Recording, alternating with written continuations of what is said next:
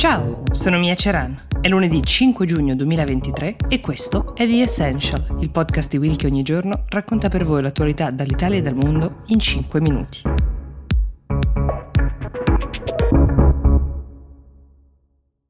Forse vi è capitato di trovare traccia sui social in questi giorni della polemica che è nata in seguito alla consueta parata militare che si svolge ogni anno a Roma, quella per la festa della nostra Repubblica il 2 giugno, alla presenza delle più alte cariche dello Stato, dal Presidente della Repubblica Mattarella, c'era anche la Premier ovviamente Giorgia Meloni, il Presidente del Senato Ignazio La Russa, che come sappiamo è stato più volte criticato per la fatica, possiamo dire, con cui sembra uh, provare a rinnegare le sue uh, simpatie fasciste. Ricorderete certamente la polemica per la presenza in casa sua di un busto di Mussolini. Ecco che tra gli spettatori che guardavano la parata, qualcuno ha notato quello che poteva sembrare un saluto fascista, ovvero un braccio semiteso da parte di un corpo militare che poi avrebbe anche urlato decima con apparente riferimento all'unità decima mass nota per aver collaborato con i tedeschi contro gli alleati per essersi macchiata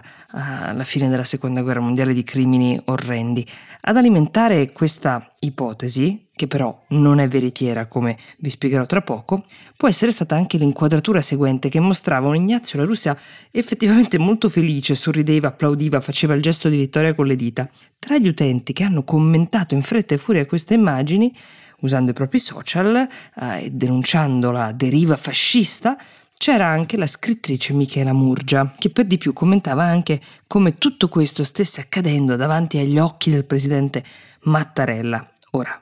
Chiariamo, quel saluto viene usato da diverse forze armate, non c'entra niente con il saluto fascista, Decima, sì, è stato gridato, ma è riferito alla compagnia del gruppo operativo Incursori che nulla c'entra con la decima flottiglia mascola della Repubblica Sociale Italiana. A spiegare questo saluto non ci si sono solo messi esponenti dell'attuale governo, ma anche ex ministri della difesa come ad esempio Lorenzo Guerini, che per appartenenza politica è ben più a sinistra, anche lui ha voluto spiegare che si fa ogni anno quella coreografia e comunque non ha nessun ovviamente legame eh, con il fascismo. Con un po' più di attenzione, forse ci si poteva informare meglio prima di twittare, prima di scrivere. Ora in rete circolano le immagini adesso di tutte le volte in cui questo saluto è stato ripetuto negli anni, dimostrazione che non ci sia mai stato alcun legame con il fascismo. Ma Michela Murgia si è difesa dicendo che può anche aver sbagliato di interpretare il singolo particolare, ma che l'insieme del contesto resta, secondo lei, carico del significato che ha voluto attribuire. Allora, Oltre a ricordarci quanto sia importante documentarsi prima di scrivere o puntare il dito, una lezione che tutti noi non impareremo mai abbastanza, c'è da dire che può essere legittimo dubitare magari di un esponente politico che per molti anni ha avuto uh, simpatie di un certo tipo, ma pensare che alla festa del 2 giugno possa essere fatto il saluto fascista è offensivo verso chi in quel momento rappresenta la nostra Repubblica. Quindi forse bastava domandarsi, ma Sergio Mattarella permetterebbe mai una cosa del genere? Assisterebbe mai ad uno spettacolo di questo tipo senza fiatare? Non sto qui a dare una risposta che mi sembra abbastanza ovvia. Ma se volete sentire anche un altro parere potete ascoltare quello di Alessandro Tommasi su Italic. Allora, spostiamoci adesso negli Stati Uniti, dove forse lo ricorderete per indagare sui fatti di Washington DC del 6 gennaio 2021, quell'assalto al Campidoglio, era stata istituita una commissione d'inchiesta. La missione era appurare quanto Donald Trump fosse responsabile di quell'aggressione. L'esito è stato chiaro, Trump è stato, secondo questa commissione, la causa centrale di questo assalto, avrebbe convocato lui gli estremisti, inclusi quelli armati, usando tutti gli strumenti di cui disponeva, soprattutto i social.